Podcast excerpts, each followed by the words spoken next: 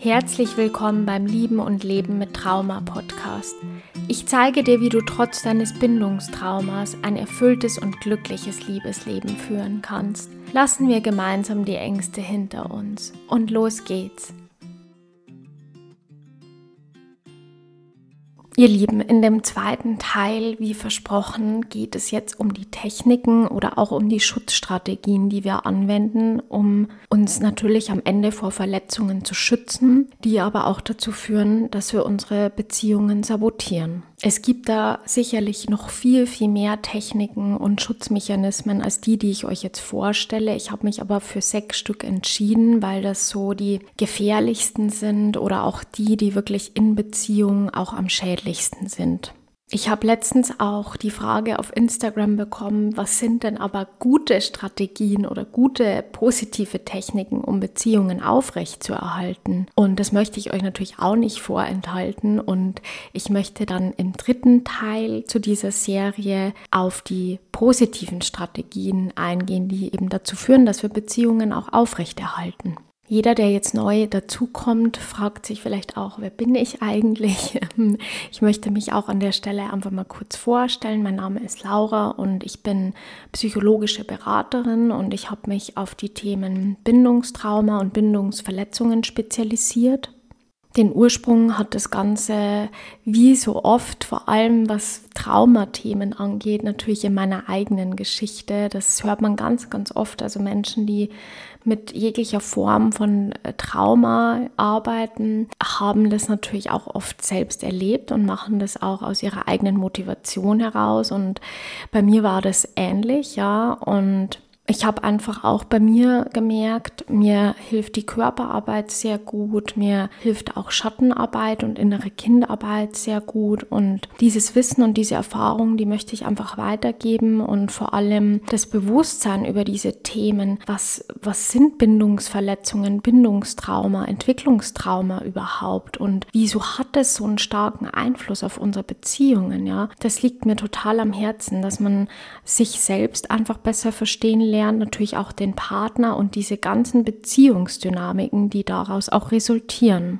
Und jeder, der mich auf Instagram oder auch hier auf dem Podcast regelmäßig verfolgt, hat auch sicherlich schon mitbekommen, dass ich zusätzlich natürlich zu den persönlichen 1 zu 1 Beratungen im April auch ein Live-Online-Programm starte, indem wir gemeinsam jede Woche an unseren Bindungsverletzungen arbeiten und das vor allem auch in der Gruppe tun, was sehr, sehr wertvoll ist. Und ich möchte mich bei allen bedanken, die sich schon auf der Warteliste eingetragen haben. Ich habe mich riesig gefreut. Ihr habt so liebe Sachen auch geschrieben und so motivierende Sachen, warum ihr an euch arbeiten wollt, warum ihr in das Gruppenprogramm unbedingt mit aufgenommen werden wollt. Und ich freue mich total, dass ihr so viel Tatendrang habt und auch einfach bereit seid, daran zu arbeiten. Wenn du jetzt zum ersten Mal zuhörst und wissen möchtest, was dieses Programm genau beinhaltet, dann klick auf den Link unten in der Podcast-Beschreibung, da findest du alle Infos dazu. Jetzt legen wir aber mal los. Danke für das lange Intro heute und für eure Geduld. Hat jetzt doch ein bisschen länger gedauert als sonst. Ich möchte jetzt aber mal starten mit den Schutzmechanismen, den destruktiven Verhaltensweisen, wie wir sie auch gerne nennen, mit denen wir unsere Beziehungen zerstören.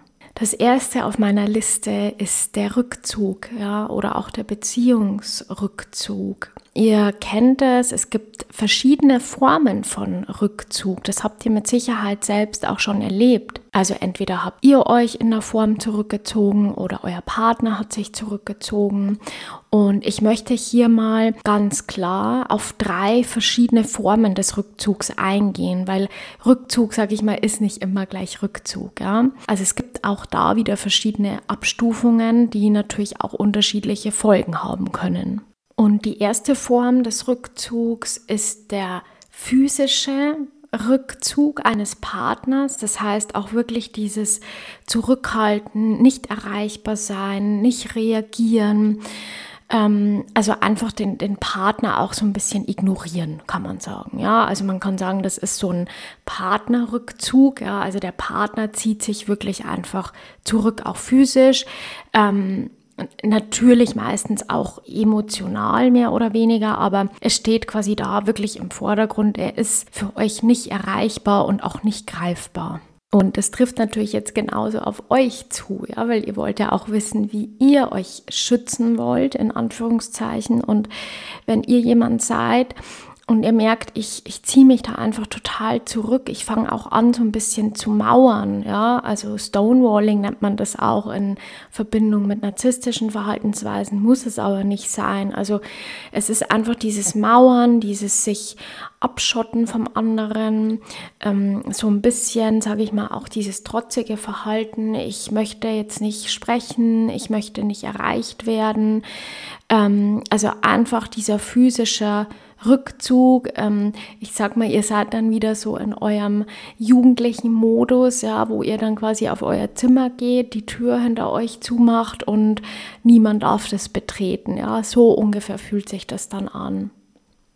Und natürlich wird diese Taktik auch eingesetzt, ähm, wenn man sich überwältigt fühlt, wenn man vielleicht auch ängstlich ist aber natürlich auch immer so ein bisschen in der Erwartung, dass der Partner vielleicht dasselbe tut, ja, oder auch mit der Absicht, den Partner dazu zu zwingen, dass er handeln muss. Und im ganz extremen Fall natürlich, dass er handeln muss im Sinne von, dass er sich trennt. Weil der Partner sagt, hey, ich halte das nicht mehr aus. Du bist quasi emotional und auch körperlich überhaupt nicht mehr erreichbar. Du ziehst dich nur von mir zurück. Wir sehen uns überhaupt nicht mehr. Und am Ende übergibt man damit quasi dem anderen die Verantwortung, die Beziehung zu beenden, weil der überhaupt gar keine andere Möglichkeit hat. Wenn jetzt euer Partner auch eher ein verlustängstlicher Mensch ist, dann ist das die perfekte Taktik, um wirklich jemanden in seine größte Angst zu treiben und natürlich den Menschen auch dazu zu bringen, dass er sagt, ich, ich kann einfach nicht mehr, ich komme nicht an dich ran, also auch physisch einfach nicht an dich ran. Diese Nichterreichbarkeit, diese Zurückhaltung, die, die macht mich kaputt, die zerstört mich, ja. Und Oft ist es natürlich auch so, dass diese Absicht dieses Rückzugs auch ist, die Trennung einzuleiten. Das muss keinesfalls immer so sein, aber wir sprechen ja hier so ein bisschen um die unbewussten Techniken, ja, die uns eben nicht so bewusst sind. Und der Rückzug, sage ich mal, das ist so dieser Klassiker, von dem es uns eigentlich nicht bewusst ist, wie viel Schaden wir damit anrichten. Und dass natürlich auch in uns dieser unterbewusste Gedanke da ist, ja, dann verlässt mich der andere endlich und dann kriege ich wieder das bestätigt, dass ich nicht liebenswert bin. Und wenn ich mich jetzt zurückziehe und einfach zurückhalte, dann werde ich ganz schnell feststellen, dass der andere mich vielleicht doch nicht so liebt und der sich dann trennt und am Ende ähm, bin ich schuldig sozusagen. Es gibt aber natürlich auch noch die emotionale Distanzierung, also wirklich dieses gefühlstechnisch emotional auschecken, ja, das heißt dieses sich ein bisschen abschneiden und Manchmal ist es auch so, dass ähm, dieses emotionale Auschecken verbunden ist mit Alkohol, Drogen. Das kann auch Selbstverletzung sein. Also dieses wirklich Auschecken, den Gefühlen entkommen wollen, ist auch eine Form des Rückzugs. Also wenn ich einfach merke, mein Partner oder ihr merkt es auch bei euch, ja, ich, ich bin da nicht mehr so drin, ja, in der Beziehung. Also ich bin da emotional irgendwie so ein bisschen abgestumpft und versuche mich da immer weiter raus zu mogeln emotional, um mich natürlich zu schützen, ganz klar. Aber das wirkt natürlich auf den Partner auch sehr, sehr verletzend. Ja, weil man natürlich einfach spürt, wenn der andere emotional nicht mehr richtig erreichbar ist und sich eigentlich nur noch betäubt und flüchtet in eben Alkohol, ist, ist so der Klassiker, auch flüchtet ähm, in ganz, ganz viele andere Aktivitäten, aber eben alles, was nicht mit dem Partner zu tun hat, sage ich mal. Ja? Also das kann alles eine Form von Flucht sein. Und die dritte Form des Rückzugs, das ist so die fehlende Motivation, kann man sie jetzt mal nennen. Also das ist wirklich, wenn ihr oder euer Partner euch überhaupt nicht mehr bemüht um die Beziehung, ihr euch überhaupt nicht mehr anstrengt, weil ihr oder der Partner das Gefühl hat, dass diese eigene Anstrengung einfach sowieso nicht gesehen wird, nicht geglaubt wird oder auch einfach nicht gewürdigt und gewertschätzt wird. Und wenn man quasi immer das Gefühl hat, man wird nicht richtig geschätzt und man tut alles, was, was möglich ist, ja, was im Rahmen der eigenen Möglichkeiten steht. Und das führt aber immer wieder zu neuen Konflikten, zu Reibereien und so weiter, dann verliere ich irgendwann die Motivation, weil ich mir denke, egal wie ich es mache und was ich mache, ist es immer falsch. Und dieser Rückzug in dem Fall, den bekomme ich natürlich sehr oft mit, weil vor allem Menschen als Folge von Bindungstrauma genau dieses Problem haben. Ja, der Partner kann es einem nie richtig recht machen und umgekehrt ähm, beziehe ich auch alles auf mich und ich bin schuld und ich bin das Problem und so weiter und so fort, ja, weil wir das eben aus unserer Kindheit einfach so übernommen haben. Und deswegen kommt dieser Rückzug auch besonders oft vor. Ja, das ist so auch, kann auch sagen, so ein bisschen dieser Erschöpfungsrückzug, ne? So dieses, ich, ich brauche es nicht mehr versuchen, weil es, es endet immer gleich und es führt immer wieder zu denselben Themen. Und wenn das so weit gekommen ist, dann ist das eben meistens auch der Punkt, an dem unser inneres Kind total getriggert wird, in dem unsere Schatten getriggert werden. Also genau diese alten Themen einfach zu 100 Prozent wieder sichtbar werden, weil wir uns dann so stark abgelehnt fühlen, dass wir uns auch nicht anders zu helfen wissen, ja, weil wir nicht wissen, wie es richtig funktioniert, ja, oder wie es funktioniert, wenn man in Verbindung bleibt, ja, und, und trotzdem es schafft, diese Themen einfach zu klären. Jetzt lasst uns mal den zweiten Punkt noch gemeinsam ansehen. Der zweite Punkt auf meiner Liste ist die Abwehrhaltung. Jetzt fragt ihr euch vielleicht, wo ist denn jetzt der Unterschied zwischen Rückzug und Abwehr? Ist doch irgendwie dasselbe. Jein, ja, also Abwehrhaltung ist wirklich so dieses, ich fühle mich im Recht sozusagen. Also ich nehme zum Beispiel Kritik als Schuld auf. Also ich interpretiere Kritik immer als Schuld und fühle mich dann als Opfer. Und manchmal war es so, dass diese Abwehr eben auch auf frühere Kritik zurückzuführen ist, ja. Und in, in anderen Fällen wiederum soll uns diese Abwehr natürlich auch vor zukünftigen Verletzungen schützen. Und diese Abwehr und diese Schuldgefühle und auch diese Opferhaltung, die ist ganz gefährlich, weil damit schaffe ich es natürlich immer, meinen Partner irgendwie abzublocken, weil ich bin immer das Opfer, ich habe recht, ich werde schlecht behandelt und da müsst ihr wirklich aufpassen, auch bei, bei euch selber, weil diese Opferrolle und auch diese Schuldgefühle so stark sind. Ja, wenn wir ein Entwicklungstrauma hatten, wenn wir als Kind immer das Gefühl hatten, wir sind an allem schuld. Und deswegen ist das auch so eine mächtige Technik, ja, und so eine zerstörerische Technik, weil der andere hat gar nicht die Möglichkeit, richtig auf uns einzugehen. Wir bleiben einfach in dieser Opferrolle. Wir fühlen uns schlecht behandelt und wir fühlen uns immer im Recht, mehr oder weniger, ja. Und gleichzeitig fühlen wir uns aber schuldig, und denken wiederum, wir sind schuld daran, dass wir wieder in so einer Dynamik gelandet sind. Achtet da also wirklich ganz bewusst drauf, seid ihr in so einer Abwehr oder auch Opferhaltung, ja, und nehmt ihr die auch immer wieder ein, weil ihr euch in der Beziehung einfach auf selber Ebene auch begegnen können müsst, ja. Also es gibt nicht mehr, ihr seid das Opfer, ihr seid hilflos oder der andere ist das Opfer. Wir sind alle erwachsene Menschen und wir müssen uns ja auf gleicher Ebene begegnen können. Da sprechen wir in der nächsten Folge dann noch drüber, ja, wie wir denn dann wirklich mit Konflikten umgehen. Aber Fakt ist, ihr macht euch durch Abwehr selbst wieder zum Kind. Ja, also das, wovor ihr eigentlich am meisten Angst habt, das erreicht ihr genau damit, ja, indem ihr euch in diese Opferrolle begebt und der andere automatisch in sein erwachsenes Ich geht, ja, und quasi versucht, euch dann auch wie ein Kind zu behandeln, weil er gar nicht anders mit euch umzugehen weiß. Also das zu der Abwehrhaltung. Der nächste und der dritte Punkt der auf meiner Liste steht, ist das Vortäuschen oder auch die, die Illusion oder die Harmonie aufrechterhalten. So kann man es auch nennen.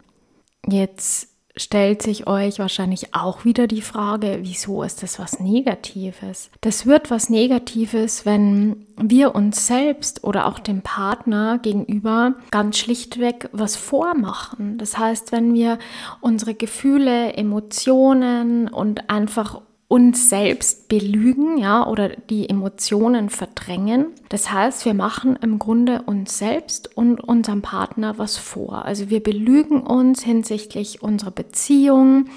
Wir reden uns ein, es ist alles in Ordnung, es ist alles super, nee, das war überhaupt nicht so schlimm. Eigentlich geht es mir damit ja ganz gut oder nur ich bin das Problem und so weiter. Das passiert natürlich oft aus finanziellen Gründen, ja, einfach weil ich vielleicht diese finanzielle Sicherheit brauche, vielleicht weil ich auch Angst vor der Reaktion meines Partners habe, ja, also wenn ich das Gefühl habe, ich kann das bei meinem Partner nicht richtig ansprechen, weil ich nicht weiß, wie der dann reagiert, ja, dann neige ich natürlich auch dazu, so weiterzumachen. Ganz oft sind auch Kinder mit im Spiel, das heißt, dass ich einfach Angst habe, auch die Familie quasi zu zerstören, in Anführungszeichen. Und dann lebe ich quasi weiter, ja, mit diesem Vortäuschen und rede mir und auch meinem Partner in gewisser Weise ein, es ist alles bestens. Und in so einer Situation kommen ganz, ganz oft eher diese ängstlicheren Bindungstypen, ja, oder Menschen, die einfach sehr überangepasst sind. Ja, ich habe ähm, in einer der letzten Folgen mal über die Co-Abhängigkeit und die Vorn-Reaktion gesprochen. Das wäre so ganz klassisch dafür. Also ich passe mich so lange an und ich verdränge das so lange es nur irgendwie möglich ist und versuche quasi eigentlich so die Beziehung aufrecht zu erhalten, aber unterm Strich zerstöre ich damit die Beziehung, ja, weil die Dinge nie geklärt sind, weil immer alles offen bleibt und ich ja dennoch unzufrieden bin, ja, und der Partner ja mit Sicherheit auch. Und das wiederum führt dann dazu, dass man sich irgendwann emotional auch distanziert, ja, weil man einfach nicht mehr diese tiefe, authentische Verbindung hat, ja. Man redet sich einfach immer ein, es ist alles gut. Und ganz ehrlich, man kann dann darauf warten, bis irgendwas passiert, ja. Also entweder, dass man sich fremd verliebt, dass man fremd geht, ja, weil man einfach nicht mehr diese tiefe Verbindung zueinander hat, ja. Das ist dann nur noch ein Funktionieren an der Oberfläche, um alles irgendwie so aufrecht zu erhalten oder man geht vielleicht auch psychisch irgendwann kaputt dran, ja. Und das ist natürlich ein starker Mechanismus, den wir auch wieder aus der Kindheit übernommen haben. Dieses Überangepasstsein, nach außen zeigen, es ist alles super, ähm, gibt keine Probleme und so weiter, weil das ja auch wieder so eine Schamfrage ist, ne? Schäme ich mich dafür, dass es vielleicht nicht funktioniert oder habe ich mir so fest vorgenommen, dass meine Beziehung funktioniert und jetzt stelle ich fest, dass wir vielleicht gescheitert sind. Und durch dieses angepasste Verhalten verliert man meistens ja diesen richtigen Punkt, ja, oder man verpasst, nicht verliert, man verpasst diesen richtigen Punkt, zu sagen, hey, jetzt müssen wir sprechen. Jetzt müssen wir sprechen, uns vielleicht Hilfe suchen und auch mal wirklich ganz klar aussprechen, was hier das Problem eigentlich ist, ja. Was sind meine Bedürfnisse? Was sind deine Bedürfnisse? Und wenn man diesen Punkt verpasst, ja, oder auch wenn man es anspricht, aber man es einfach nicht schafft, daran zu arbeiten, dann schweigt man, ja. Und dann schweigt man so lange, wie ich es gerade gesagt habe, bis irgendwas passiert, ja, bis, bis die Beziehung dann quasi auch von außen kaputt gemacht wird, mehr oder weniger, ja, weil ich natürlich einfach diese Bindung mir ja wünsche und Liebe und Zuneigung wünsche. Und wenn das ausbleibt oder auch Sexualität ausbleibt, dann ist die logische Konsequenz natürlich irgendwann, dann suche ich mir das woanders oder ich trenne mich und suche es mir dann woanders, je nachdem. Ist dann immer eine Typfrage. Aber Fakt ist, dass das ganz oft passiert, dass das auch nicht nur Männern, sondern auch Frauen passiert, mit Kindern, in einer Ehe, außerhalb einer Ehe, wie auch immer. Aber es ist ja unser normales natürliches Bedürfnis, dass wir eine Bindung haben. Und wenn wir nicht mehr authentisch mit unserem Partner sein können und uns quasi nur noch verstecken und uns gegenseitig was vormachen, dann ist leider das Ende oft vorprogrammiert, wenn man eben diesen Punkt verpasst, da gemeinsam dran zu arbeiten. Und der vierte Punkt, der passt da im Grunde auch wieder ganz gut dazu, weil da geht es darum, dass wir festhalten, also dass wir zwanghaft an Beziehungen festhalten, von denen wir eigentlich wissen, es passt nicht oder es passt nicht so, wie wir uns das vorstellen oder mir fehlt vielleicht auch das ein oder andere. Und dieses verzweifelte Festhalten, einfach weil wir auch so lange vielleicht schon nach einer guten Verbindung, nach einer emotionalen Verbindung suchen. Und wir quasi einfach gesagt haben, wir, wir wollen jetzt unbedingt diese Verbindung, ja, dass wir dann alles dafür tun, ja, egal koste es, was es wolle, um dem Partner zu gefallen und quasi diese Beziehung dann auch zwanghaft aufrecht zu erhalten, ja. Also, dass wir quasi diese Zustimmung, diese Bestätigung auch brauchen vom Partner und dafür auch alles auf uns nehmen, unsere eigenen Bedürfnisse vernachlässigen, dass wir Kompromisse, Verhandlungen quasi auch eingehen, wir, wir betteln, alles Mögliche dafür tun, um diese Beziehung aufrechtzuerhalten. Damit verstellen wir uns aber am Ende so stark selber und passen uns so stark an, dass wir uns selbst überhaupt nicht mehr spüren können, dass wir überhaupt nicht mehr spüren, was unsere Bedürfnisse sind, was die des Partners sind und wir auch einfach nicht wir sein können, ja? Und auch das ist wieder oft eine Bindungstraumafolge, die wir ja quasi schon kennen. Das heißt, ganz viele sagen, ich, ich weiß es sowieso nicht, wer ich bin und was ich wert bin oder was mich eigentlich ausmacht. Insofern mache ich ja quasi einfach nur so weiter, wie ich es schon kenne, ja. Und das ist auch die Gefahr. Das ist ganz, ganz oft eine Gefahr, weil die Autonomie zu behalten und auch euer Selbstwertgefühl aufzubauen. Das ist sehr, sehr wichtig für euch und dass ihr auch glücklich in der Beziehung seid und natürlich auch, dass euer Partner auch glücklich ist, weil er will ja nicht jemanden, der total angepasst ist. Der will ja euch als Mensch authentisch lieben und kennen und damit verhindert ihr das natürlich. Und ihr zerstört euch damit auch wieder selbst, wenn ihr euch so stark anpasst, weil das führt auch wieder dazu, dass ihr nicht das bekommt, was ihr braucht. Seid da also bitte auch selbst achtsam, ob ihr euch nicht wieder in euer inneres Kind zurückbefördert durch solche Verhaltensweisen, weil ihr bringt euch wieder in diese angepasste Haltung, in diese Ich will es dem anderen recht machen, ich will alles tun, dass es funktioniert und macht euch damit selbst wieder zu dem kleinen Kind, das ihr früher wart.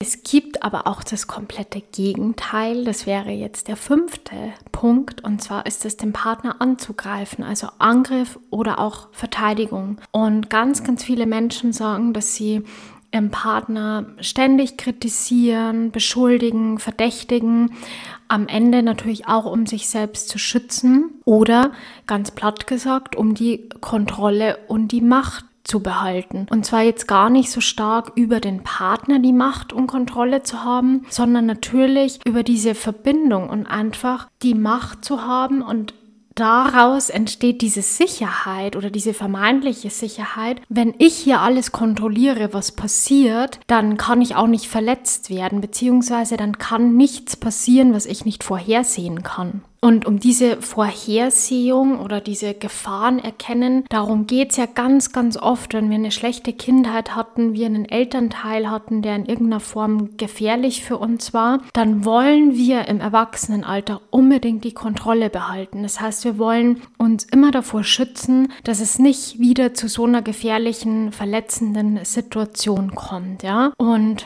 Ihr alle kennt diesen ja, Spruch, Angriff ist die beste Verteidigung.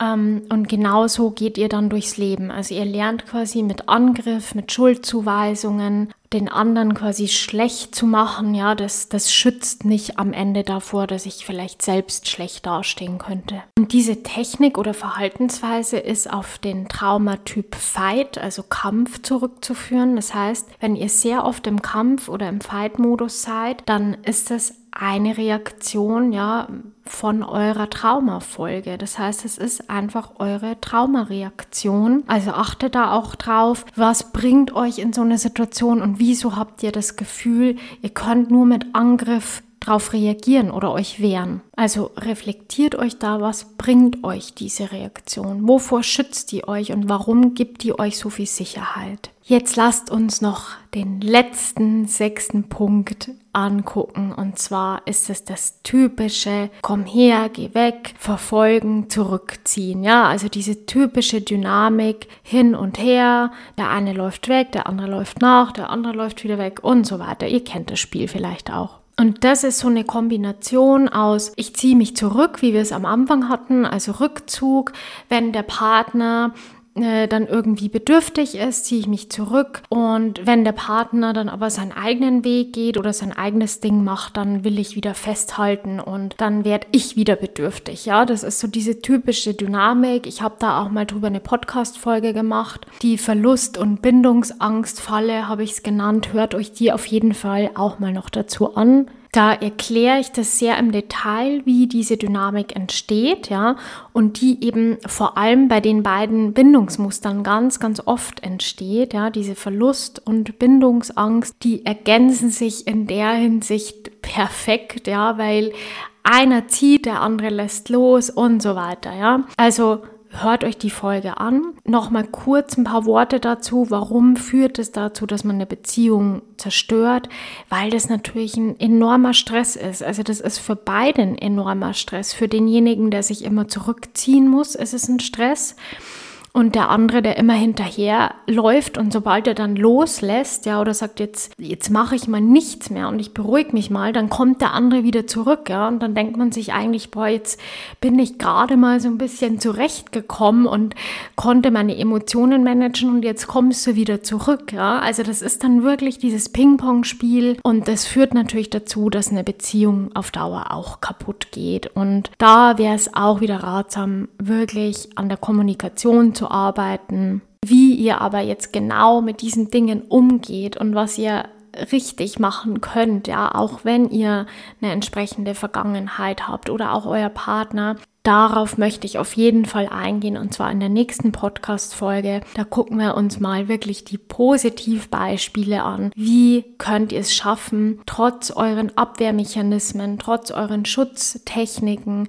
eine gesunde und schöne, intime, authentische Beziehung zu führen. Danke, dass du wieder mit dabei warst. Bewerte auch gerne den Podcast hier, je nachdem, wo du den hörst. Ich freue mich wirklich immer riesig, wenn ihr mir ein Feedback gebt, wenn ihr auch offiziell eine Bewertung beim Podcast hinterlässt, weil ich so einfach noch mehr Menschen erreichen kann und natürlich auch helfen kann. Danke und bis zum nächsten Mal. Ciao.